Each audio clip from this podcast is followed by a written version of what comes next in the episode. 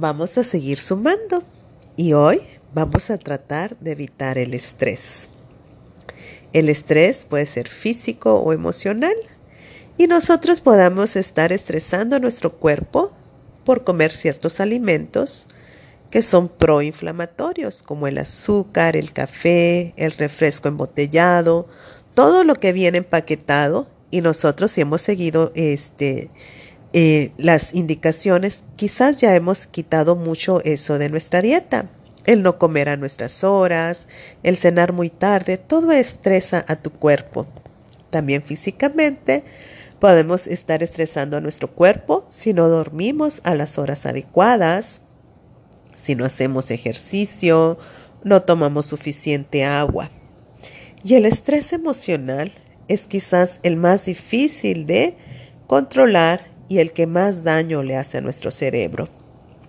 Todos tenemos problemas en la vida, pero no es tanto el problema lo que causa en sí el problema, sino cómo enfrentamos ese problema, cómo lo, lo, resolvemos o si siempre estamos rumiando en nuestra mente lo que nos está pasando. O puede que estemos recordando algo que pasó ya hace mucho tiempo, pero tú, al estar recordando, tu cerebro vuelve a vivir esa situación como si estuviera pasando ahorita mismo. Entonces, ¿qué efectos va a tener sobre nuestro cerebro el estrés? ¿Sabes? Que el estrés crónico puede aumentar el riesgo de sufrir enfermedades mentales, según un estudio que se hizo en la Universidad de California. Esto hace, ellos descubrieron que el estrés crónico provoca cambios a largo plazo en nuestro cerebro.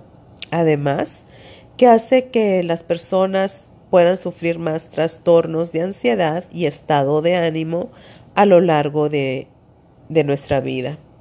También el estrés provoca cambios en la estructura de nuestro cerebro. Cuando nosotros estamos estresados, producimos más mielina. Y en nuestro cerebro tenemos la materia gris y la materia blanca y cada una de ellas se encarga de algunas funciones. Por ejemplo, la materia gris es responsable de pensar, de tomar decisiones y resolver los problemas, mientras que la materia blanca, ella favorece la comunicación entre nuestras neuronas.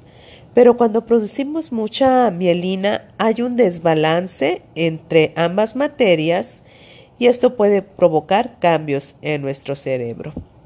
Por si fuera poco, el estrés también reduce el tamaño de nuestro cerebro, sobre todo esas áreas que están asociadas con la regulación de las emociones, del autocontrol, el metabolismo y las memorias, según una investigación que se hizo en la Universidad de Yale.